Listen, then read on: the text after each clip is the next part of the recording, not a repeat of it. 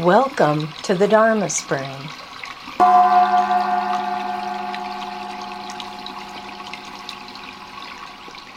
Student asked Nanjuan, as you formally sit in your quarters for work in the room, Dokusan, how do you guide people?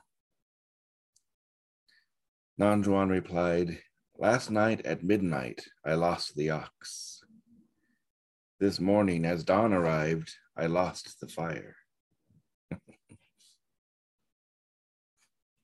Interesting. You could be like, can't you just give us a straight answer? Why this poetic stuff? What's that about?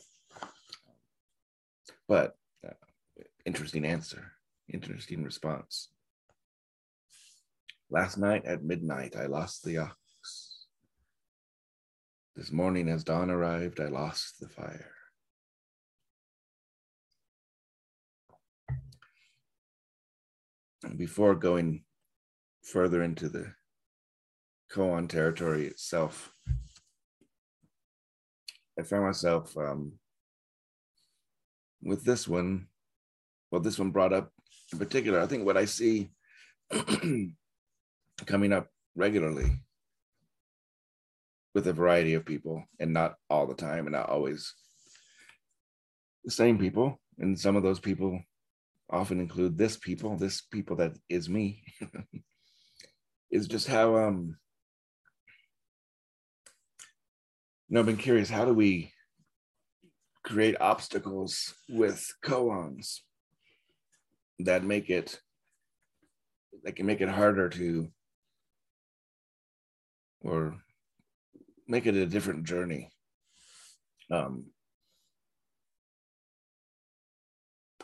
yeah, it could be a longer journey or it could be more difficult. anyway, one of the things that comes to mind is that we, excuse me, it's early in the morning. We put the, we keep the koan outside of ourselves. Oh, hold on. Maybe that'll help we keep the koan outside of ourselves. We see it as, um, well, first you might see, oh, what does this mean? What is he talking about? Or think there's, I think there's something I have to understand first that then I'll be able to enter the koan. I need to understand what he means and, you know, or I need to try to understand what it is even to be this teacher working as working in the room, you know, all that kind of stuff so we can have that thing of well what's the symbolism of ox and fire all those kind of things can come up which are ways of pointing at i need to know the context and the meaning before i can take it up. Related to that but also it's a different animal is seeing this as Nanjuan's thing and i need to figure out what it was for him. What was he talking about? What did it mean to him as a teacher as a person doing the the work in the room? And therefore i keep it outside of myself because i think it's about nanjuan and not about me um but i'd say you know this koan response though it's in response to a question about working with students this isn't really about being a teacher and working with students that just happened to be what Nanjuan does, did, does, did. and so, you know, the question could just be, how is it that you do what you do? You know, maybe this person was kind of uh, admiring and curious and maybe like, wow, how do you do that? Right. It happens to be Nanjuan who's working with students and doing the work in the room thing but it could really apply to anybody and anything. How do you do that? And so these this response, taken out of the context of the koan and what I think it might mean or who it might be about, Nanjuan, right? It moves from the place of being this isn't about how to work with students. This is just Nanjuan describing his experience doing what he does. and then I can turn all that around and set it down and realize this isn't really about Nanjuan at all. This is about me.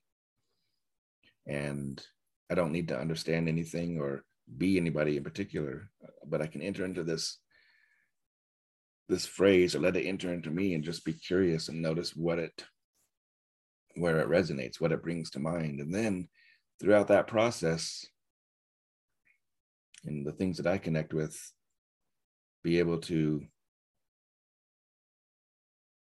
understand on a different level what it might have meant for Nanjuan without having to pin it down, without having to say, "Oh, he meant," da, da, da, and put it in order.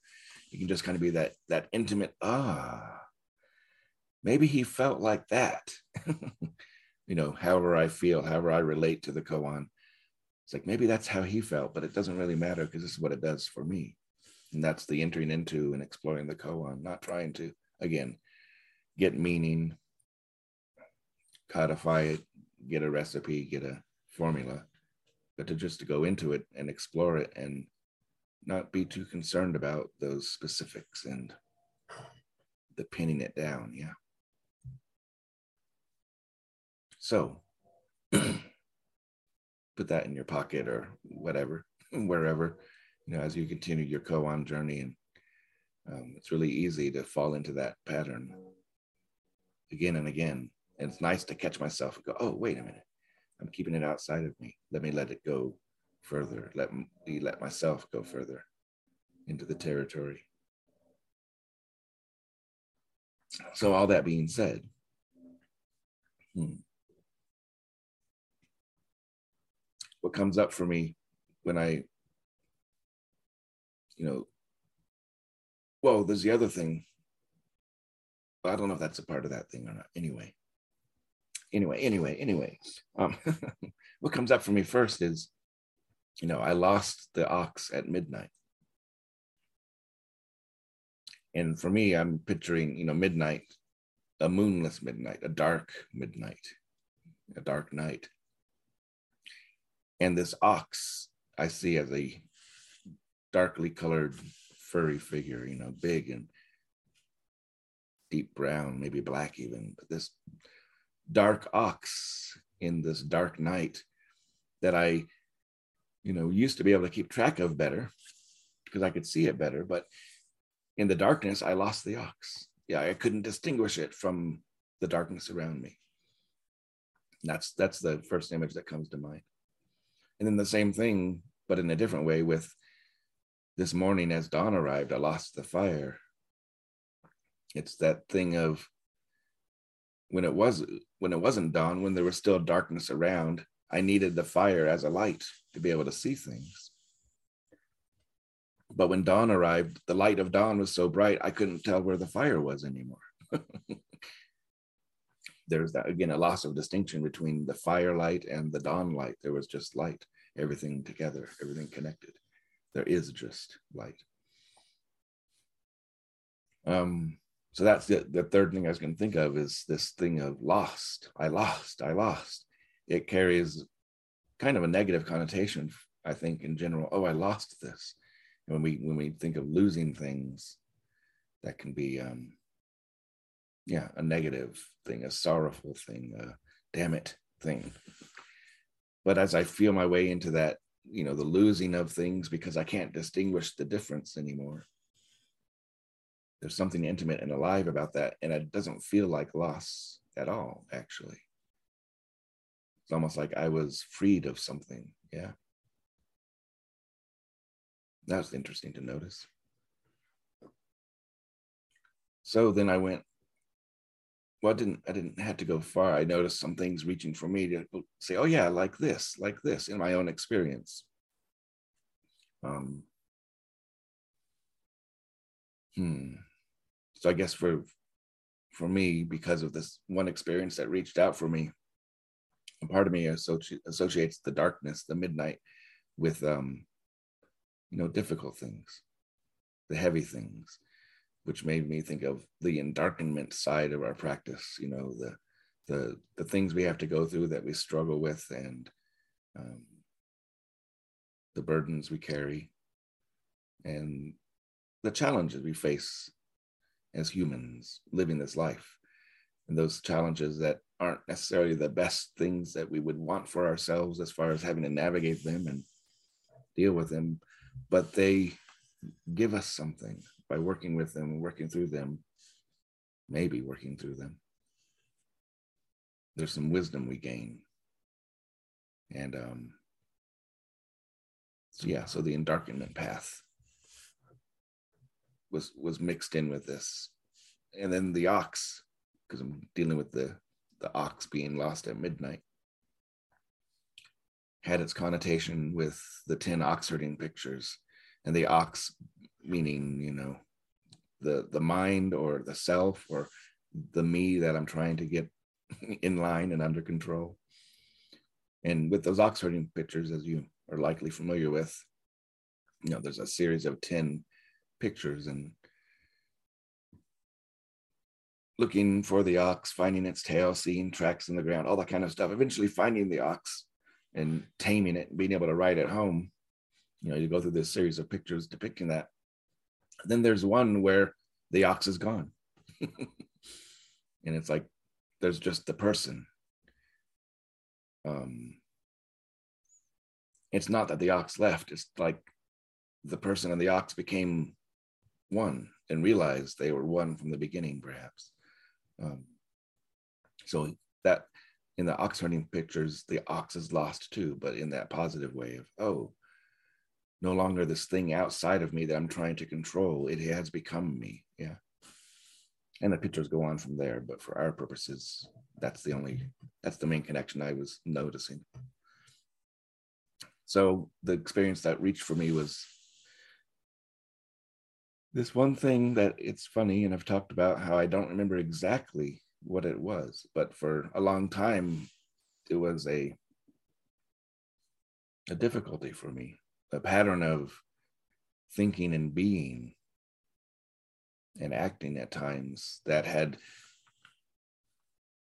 from an experience early on in, in adolescence, I remember that something happened and it affected the way that I, you know, that I didn't speak actually, the way I was quiet. I remember that.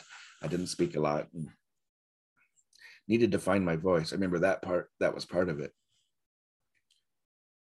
And, you know, for a long time, it was like trying to find what exactly is going on here, looking for that ox, no trace of it at all. I just had the experience of, ugh, there's a difficulty happening at certain times in my life, at certain moments, not like times in my life, long stretches, just certain moments, certain interactions where there was this difficulty and things were a little bit off kilter. And what is that? What is that? I wondered. And eventually I was like, oh, yeah, there was this experience that happened. And that was like finding the ox. And it felt like, oh, Eureka, I understand. Because I knew what the experience was.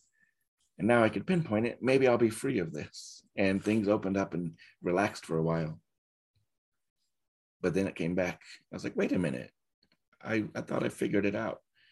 I, I pinned down the experience that happened and why is it, why did this come back? You know, I thought, I, was, that, thought that was what we do. We find out what the problem was. And now that we know, we can move on. Right. But it kept coming and it kept doing that. That happened several cycles. I looked deeper into the experience. Oh, this is the kind of stuff that happened. Oh, I see. Ah, I feel more space around this and then a short time later or maybe not so short but then up comes those habitual patterns of you know thinking and acting. That went on for years and each time i thought oh i was free of it. It, it kept coming back. Until it didn't. And there was one you know one time I don't well, I can't even say one time. At some point in time, I lost the ox. I lost what I really lost was seeing that behavior, those habits as something outside of myself. Um, something to work on, something to do something about. Having had that approach helped loosen things up and open up the territory to be able to understand it more um, deeply intimately, thoroughly. But in doing so, I noticed I was still keeping it outside of me, something that I have to try to work on or keep an eye out for, you know, that kind of stuff. the separation. But then at some point, and I don't know exactly what happened, it just it was done. I lost the ox again to say that. I lost the separation of it. and I'd also lost its power. It, it kind of faded and then I couldn't get it back. That was the funny thing is this is yeah, it was a habit of mind, a habit of being that had been with me for so long that when it, when I finally resolved it with my air quotes, when it finally felt like I lost the ox, it became a part of me and there was no separation. I missed it.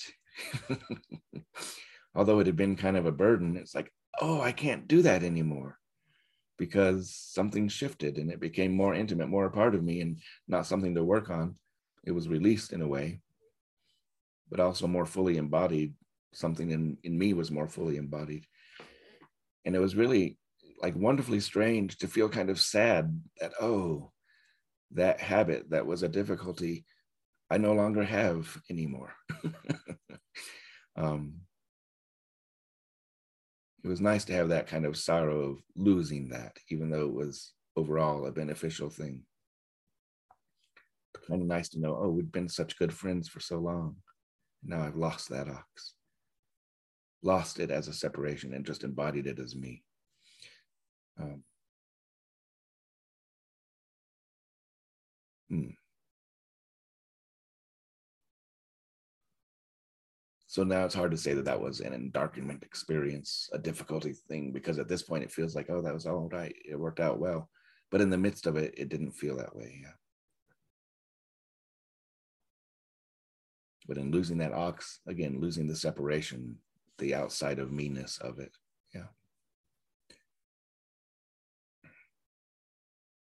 So let just let that lie there and pick up the other bit that came with um, at dawn, as dawn arrived, losing the fire. Now, my association with fire and light is more of the enlightenment experiences, the good stuff, the bright stuff, right? and um,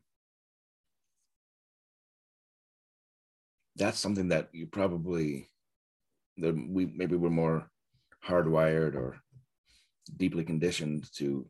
You gotta when you get the good thing, you gotta keep it going you got to hold on to that brightness. Don't let it fade, right? We got to keep that shining, keep it at hand, be able to shine that light, bring that fire to all that we can, right? That could mean association with the bright, the light, and the fire, that life giving fire. But there's still the losing of the fire here in the koan in a similar way of losing the ox, you know, the non non separation, non distinction. And for me, I was talking about this right before I think before we took our break this summer. I brought up this in one of the talks, an experience I'd noticed lately, and I've been exploring since then. But it was like back in June or something. I just felt that something in my practice that had been there for a very long time just ended. And it wasn't um, a bad thing. It was, I mean, the the thing that had ended wasn't a bad thing that finally got resolved. It was like a good thing that just felt like it came to an end. And that didn't feel bad. That was the interesting part. It didn't feel like I lost something. I just noticed, oh, something's ended and um, having looked at it more since the last spoke about it, I won't rehash what I talked about it being before, but what I see it as now is pretty early on in this tradition, coming to this practice with Springs Mountain Sangha, just kind of got like, oh yeah, connected and part of it in a bigger way. I just felt, oh, I'm a part of this this larger thing you know, started doing timekeeping and you know at, at weekly meditations and went to retreats and timekeeping and you know more and more responsibilities over the years. And i just felt yeah there's this larger thing i'm a part of and that i'm supporting. And that's a good thing yeah to be able to do that. And doing that for it was a couple of decades of it being like that, having this um that fire, some kind of fire of practice that I was able to hold up and you know offer to others, offer to myself, um, nourish and care for. So again, not a bad thing at all. But then there was a feeling of something ended that I was curious about. And what I noticed was it's as though because I had this, I'm there's this larger thing that I'm a, I'm a part of and supporting, you know, our tradition, doing it in my particular way. There was that separation. I am here supporting this thing. and so the ending that I felt was more of the loss of that separation of a larger thing for for which I need to be somebody in particular or do something in particular. You know, I, those stories that we can develop. In order to do this, I have to be, I have to do. You know, in order to support this and nourish this, and those aren't bad things. That's that's a good thing to notice. Those aren't bad things, but I just notice in my experience, there's just maybe the slightest bit of separation still of holding up the fire versus the light that's out there. And so the ending of things, that feeling of the ending was like the dawn coming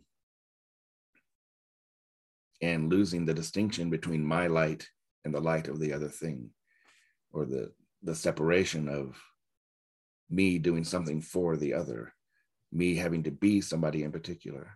You know, even in the slightest and most beautiful of ways, there's a there's a separation there. So to lose that light is to kind of to join into the whole of the bright shining light. I guess lose that fire is to, you know, be overtaken and a part of the whole bright shining light. No, no separation there. So I noticed, well, for both of these, these phrases, you know, pulling out of my own experience, pulling back the lens a bit. Uh, for me, it's about this non-separation that that maybe Nanjuan's talking about, losing the ox, losing the fire, losing the ox in darkness, losing the fire in the coming of the morning light is to really not be separated from what's happening, not being able to distinguish things or not inclined to distinguish and separate.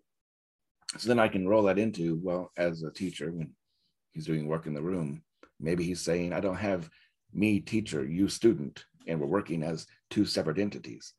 Maybe every time the student comes in, whatever student that student brings, maybe the student brings heaviness darkness, you know, the darkness of midnight. And Nanjuan loses anything that would keep him separate from that and enters into it deeply with the person. And maybe also when the student comes shining brightly, Nanjuan allows, well, let me shine brightly too. No separation. My light versus theirs, right? It's just all light, all right here, no separation.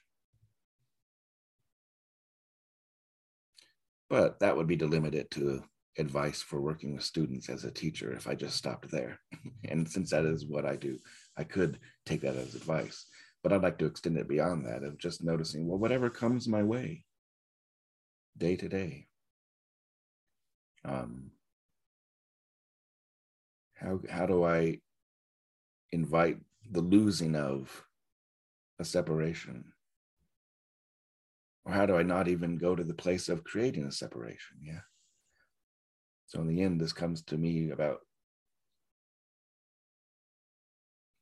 being intimate, connected, being fully with what is, um, actively so, engaged, instead of acting upon something or against something or to promote and maintain something. It's just entering fully into the field of whatever the something is and acting within it, within the field, as part of the field, as the field, rather than an actor acting upon something else outside of me. Hmm.